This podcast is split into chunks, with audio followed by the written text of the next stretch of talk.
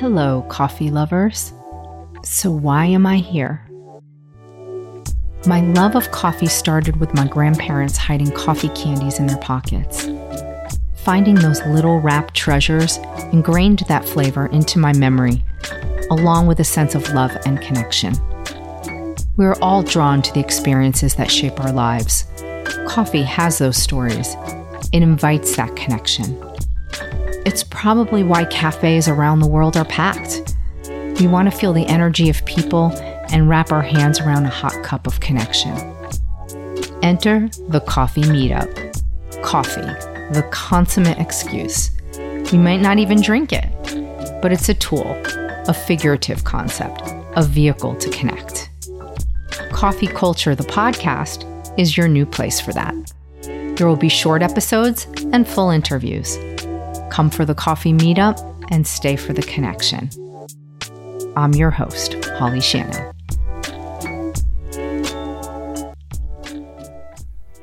Hello, coffee lovers. I'm here today with my friend Charlie Burney. Hello.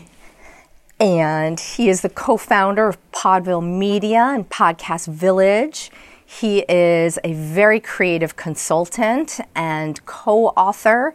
Uh, we're going to get in, into a little bit about his eponymous book that he's got coming out, and he's also an Instagram illustrator. So, hello, Charlie. Hello, Holly. Thank you so much for giving me the opportunity. This is awesome. We've met a couple of times, and I wanted a chance to to talk with you because you're you have so many different colors about you. So I'm really excited. Um, we Charlie and I had met recently at a coffee shop because I love the coffee meetup. True. And he had told me how during the pandemic, pandemic, he really needed to come together with his friends, with colleagues. Um, and so I'm going to ask him to share what he built with uh, a few friends of his. And I wanted to tell you before I get to that um, that one of my earliest shows was one of my earliest interviews was in a Starbucks, and from that, excuse me, idea, I did a show, a series for my best friend called Breakfast at the Tabard, the Tabard Inn over on N Street here in Washington. And for the introduction, we went to the Tabard, had breakfast, and recorded the noise, the clinking and the clanking of the spoons and the coffee mugs. And that's the background sound for the beginning of his show. I didn't use it all through the show, but we, we cultivate this because it's a familiar feeling.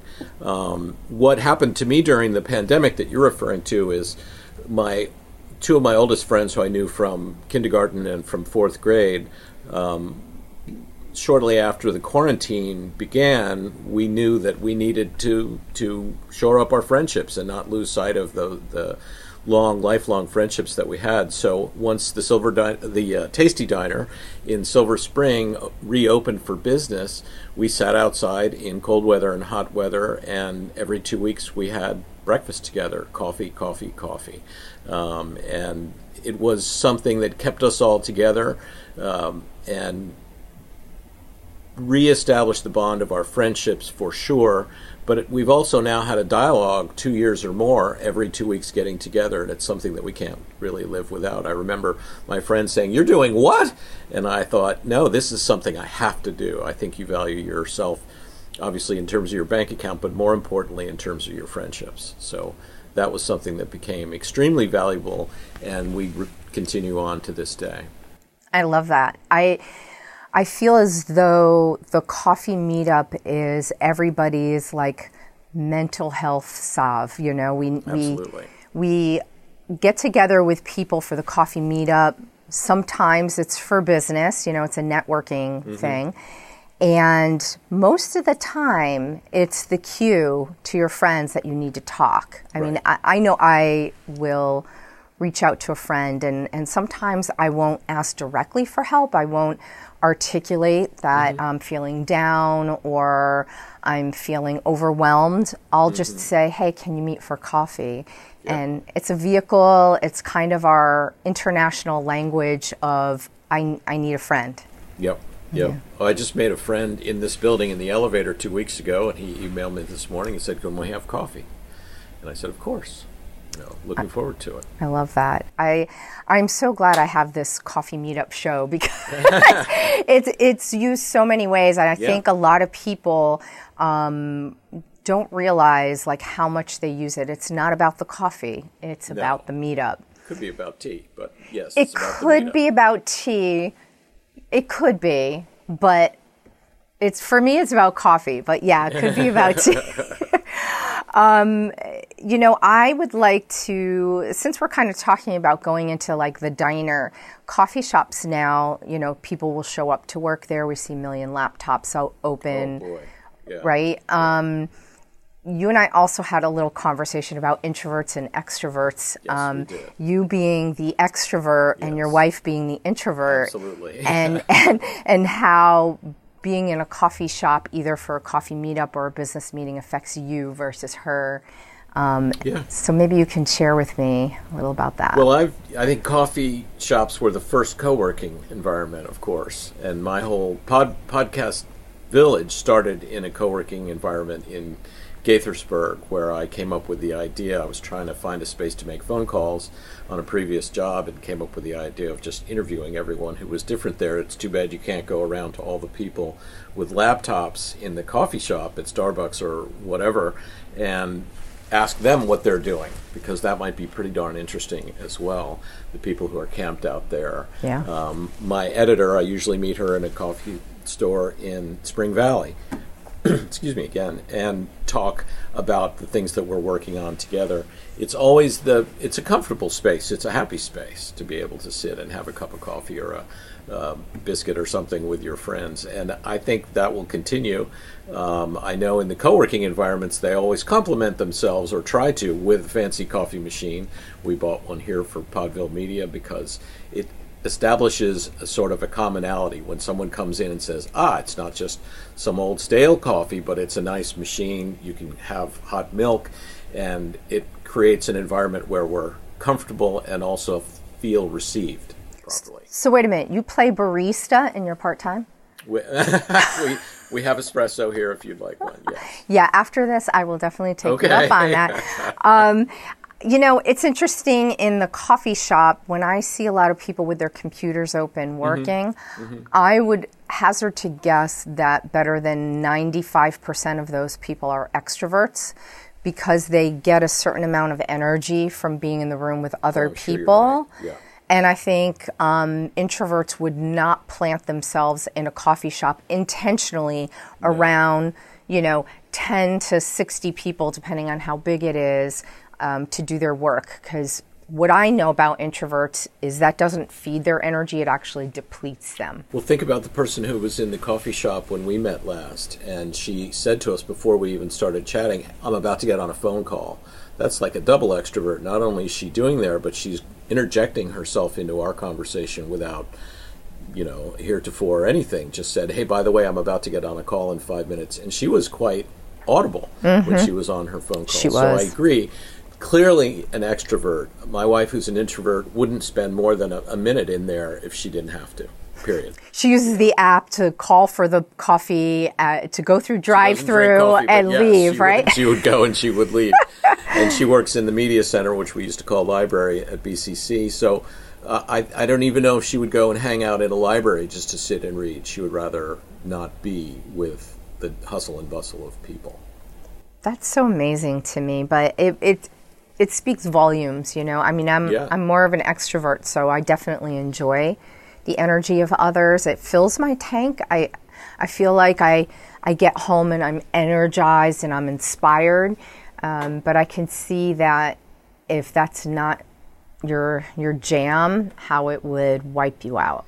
Well, she can talk about the books she'd like to bring to Desert Island, and she knows I couldn't exist because I go crazy without people. So it's either coffee shop or desert island. Yeah. That's something I hadn't thought of, absolutely. I, I want to tap in a little bit with you. Um, I learned when I met with Charlie that he is writing a book called The Tao of Podcasting. That's right.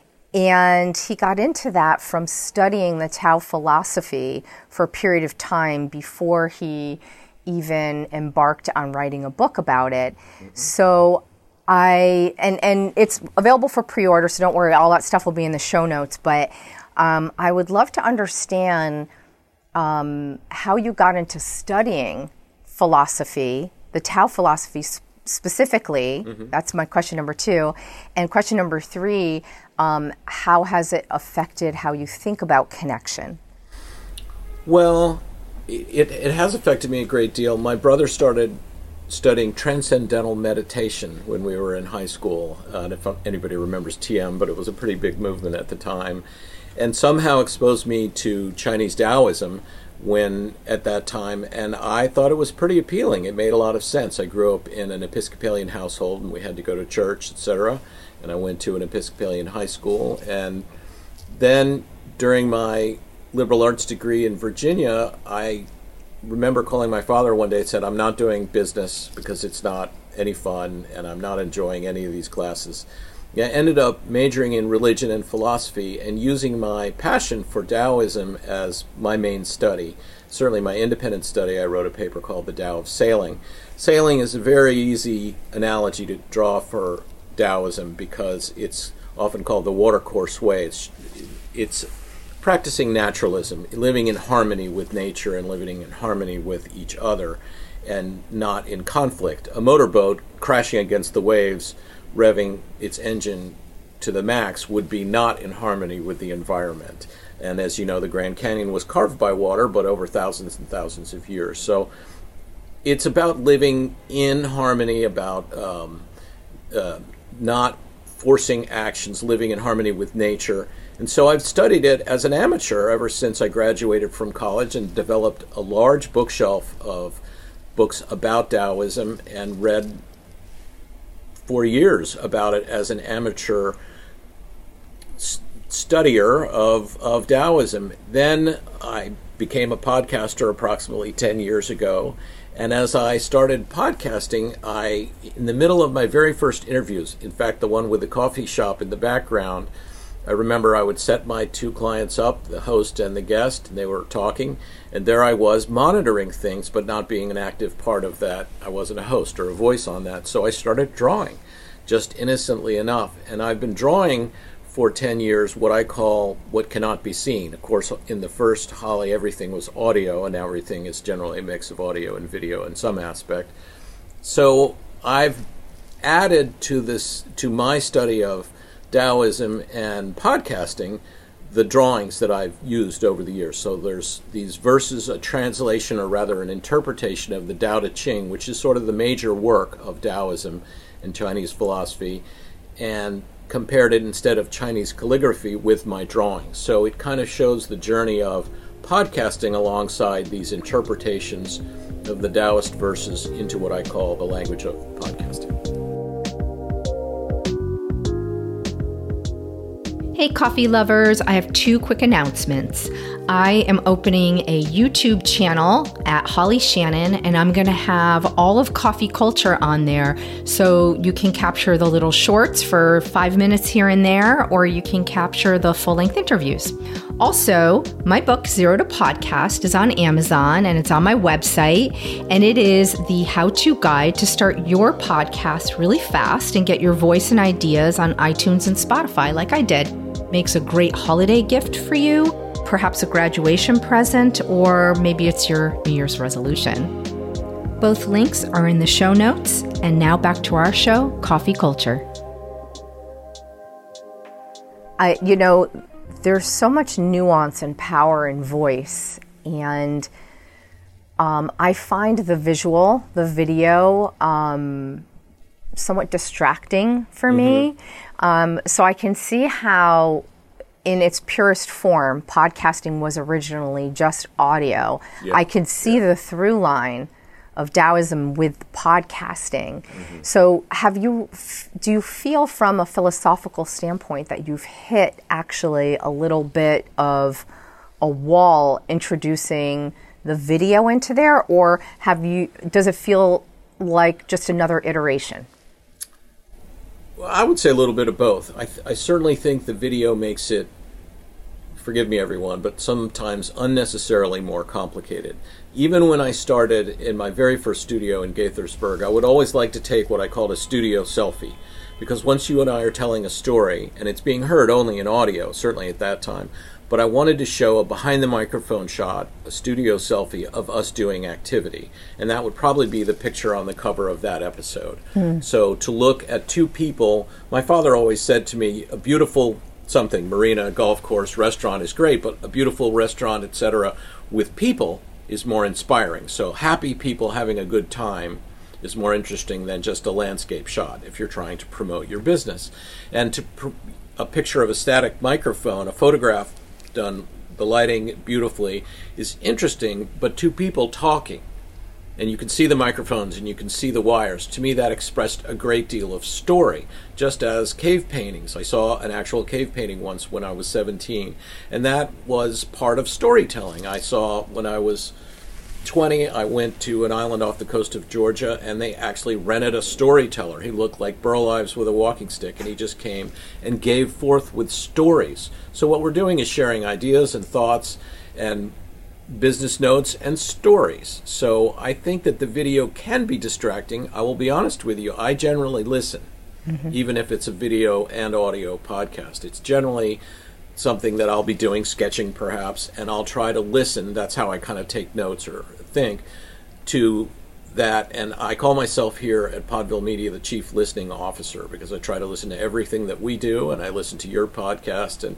Minter Dial's podcast and and uh, Rob Dial's podcast, two guys with the same last name, and try to take in as much as I can. If I had to look at all of them, I think it would be distracting for me. I can't speak for other people. We do several pop culture shows here at Podville Media, and those are much more about seeing because they'll wear, they talk a lot about sneakers, for example. So if you weren't able to see these amazing sneakers that they bring in, then you would miss part of the part of the experience. Mm-hmm. Now they capture those clips in the Instagram reels and in the TikTok reels that they create or we create depending on the client.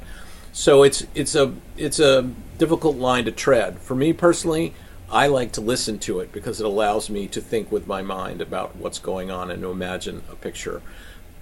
But it's not the same for everyone. Um, does that answer your question? It does. It does. I'm. I'm.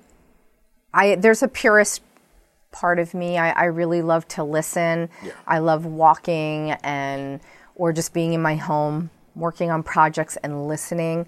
Um, but that's also because I don't stand still. So to like pop open the computer and watch And sit. yeah and sit for say an hour watching somebody's video i just i do not have that in me. And uh, personally my work requires me to sit in front of a computer. Um, building out a podcast as you know is uh, a, a huge task in and of itself. So whenever i can get away from the screen i'm pretty happy. Absolutely. when um when we met we we talked uh, about um, s'mores of all things because we started talking about desserts with coffee Mm-hmm. and somehow we veered towards i don't even know how we ended up in I'm the trying to s'more remember how we got to i can't s'mores. even remember I'm not sure. But I'm, I think that I need to share it because um, I think of all of the campfires I sat around with where we made campfire coffee, which is like you know using a Jetboil and you you you make your your instant coffee there. It's it's not anything like super delicious, but like when you're camping, it's it, you really love it. Um, but It's better on the trail. yeah, it tastes better, exactly. Um, but one of the things we talked about was s'mores, and again, no clue how we got there. So I gave Charlie my little um, way of elevating the Elevating s'more. The, hashtag elevating the s'more. Yes, hashtag elevating s'more. I love that. So I don't use, sorry, Hershey's. I don't use Hershey's chocolate because it doesn't really taste like chocolate to me. It's just awful. Um, and I use Ghirardelli 70% dark chocolate for making my s'mores, and it sends. It is like next level. But then, Then Charlie one upped me uh, with with his fix. So, do you want to share with me We what you do We do? not use regular store bought marshmallows. So my daughter Isabel is in Burlington, Vermont, and she goes to the farmers market. And I played music, amateur music, in a lot of farmers markets around the Washington D.C. area. But in her farmers market, there is a vendor who sells handmade marshmallows, and those they melt very quickly, but they are another level above in the s'mores category. So we have to combine these two things. And I know she's coming home next Monday, and we'll be making s'mores with these amazing. They're like little cubes, like the size of a of a large dice, and they melt very quickly. But we hoard them and save them for when we're together because she likes to have s'mores, and these marshmallows make it. You, you really don't want to go back to to the regular Stay Puft or whatever it is, marshmallows from, from Ghostbusters. Yeah. I think we talked about campfires because I mentioned to you that I'm writing a book about my father's folk songs. My father died about a year and a half ago and wrote really great folk songs, which I used to sing at camp, at campfire, and a kid. And I think that's how we got to s'mores somehow. Yes. I think that's it. I think Yeah. you're right. You're kind of like writing two books at once, which is really fascinating because, like, I truly can't even read two books at once. um, but I'm, you know, I'm curious. Actually, I do want to dive back in just a tiny bit to your your Tao of podcasting, Mm-hmm. um, and I and I don't want to like reveal too much because it's on pre-order, everybody, and um, I do want to have like a deep dive into that book when when it's out. Um, but you know, throughout your your time studying philosophy and podcasting is generally uh, a two person endeavor because you're connecting with somebody and you're interviewing. There mm-hmm. are moderated podcasts where it's one person, but for the most part, it is a creative process. You are connecting with somebody. How? Why did you decide to take your study of that practice and move it into the conversation of podcasting? And and is there a a connection? Is it about connection? Well, I do think there's a number of answers for that question. It came out, the original answer is it came out of a drawing during quarantine, and I just drew a microphone with a yin yang symbol on the cover instead of the face of the microphone. I said, aha, the Tao of podcasting. But the truth of it is, as we've gotten busier here, we've done hundreds of shows and continue to do about 20 shows a week that we do for other people and produce for other clients. But it becomes very busy, Holly. We're doing lots of production, lots of post production, pre production, lots of phone calls, tracking down clients, sending out Comrex lines. It's a very complicated activity, but in the beginning of it, and I come in most every day of the week, and the times that are the most contemplative are on the weekend when the studio is empty. And all the microphones are there. And uh, would I love for us to be booked on the weekends? Of course I would. But as a real estate guy, you, you want to maximize your real estate. But as a podcaster, I think it's really wonderful to think about the silence before the sound. So the intention of the book as a, as a book of philosophy is not to sit down and read it as you would read a novel page to page and find out who wins at the end but these are as i've said in the foreword these are sort of meditations on a page which we can take back to why did we get involved in this show or this business in the first place and that was to communicate stories to communicate better period and every cave painting every podcast every book starts with something that didn't exist before. Starts with a, sa- a silence, starts with a single idea. So to me, it made sense. There are many books about the art of podcasting. You've got one, Zero to Podcast, that I'm going to get you to sign today. and I wrote a book with uh, um, Yeah, that was a co-authored, with Hilda, right? Hilda Labrada Gore, and I wrote a book called Podcasting Made Simple. But the truth of it is that equipment marches on and software marches on. So a lot of the things that I used to do, mix minus to get the uh, other guest, the long distance guest, in in a higher audio quality, aren't really relevant anymore. So some of these things aren't practiced. I wanted to write a book that talked about podcasting in a way that would last. And I think looking at it, once we're in a very busy environment where we're doing two or three or four or five shows, sometimes we do seven productions here in a day, it gets very busy. And we have to remember how it all started and sort of take a breath, relax, take a moment to meditate and think about why we're here. And that was my force for going forward with this. You know, we often talk about this, um, and I think maybe Simon Sinek might have been the person behind the Start with Why. Mm-hmm. And I, I'm I'm not assuming he's the only one. He, I'm sure he didn't reinvent the wheel or anything. that was his own thing. But one of the key questions uh, we are all asked in our lives, um, not even just as podcasters, is you know what is your purpose? What is your why? Um, what gets you up every day? What is your passion? Um, and those are all really huge questions, and not ones that everybody asks every time they pick up a microphone.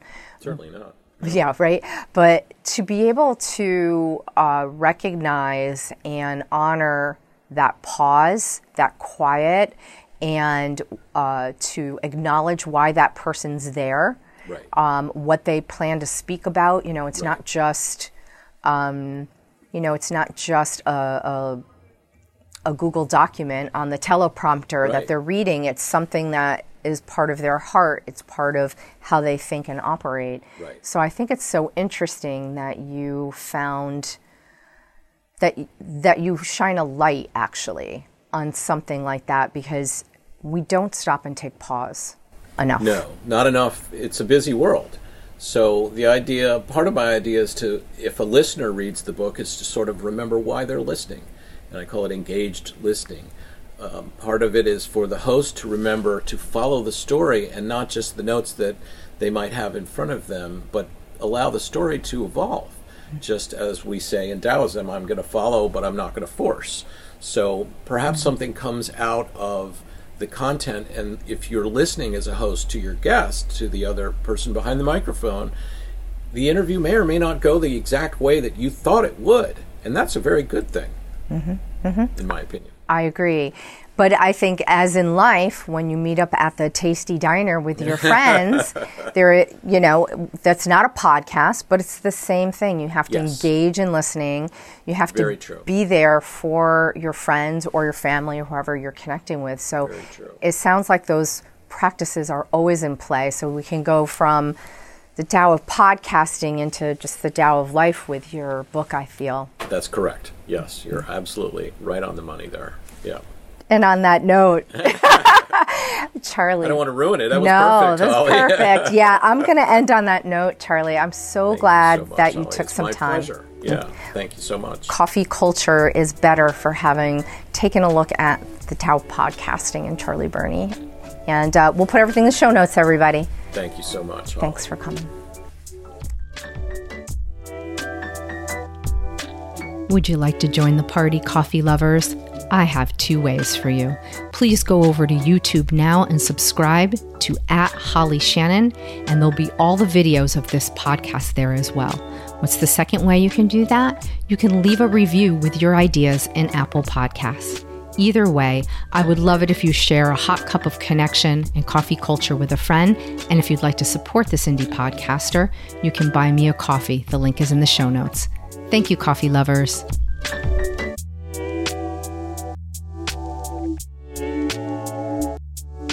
This season is produced by Pale Blue Studios.